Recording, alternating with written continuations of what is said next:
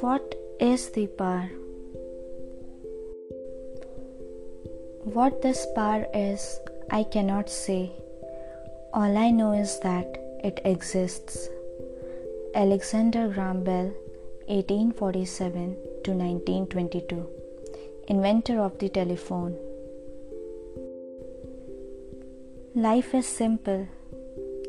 Your life is made up of only two kinds of things positive things and negative things. Each area of your life, whether it's your health, money, relationships, work, or happiness, is either positive or negative to you. You have plenty of money or you lack money. You are brimming with health or you lack health. Your relationships are happy or difficult. Your work is exciting and successful or dissatisfying and unsuccessful. You are filled with happiness or you don't feel good a lot of the time. You have good years or bad years, good times or bad times, good days or bad days. If you have more negative things than positive things in your life, then something is very wrong and you know it.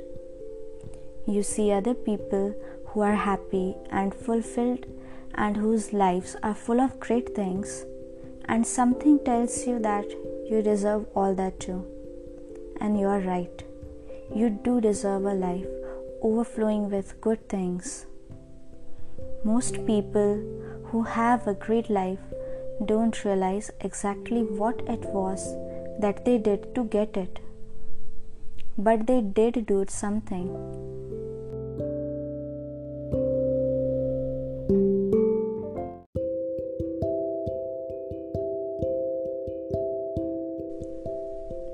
They used the power that is the cause of everything good in life. Without exception, every person who has a great life used love to achieve it. The power to have all the positive and good things in life is love.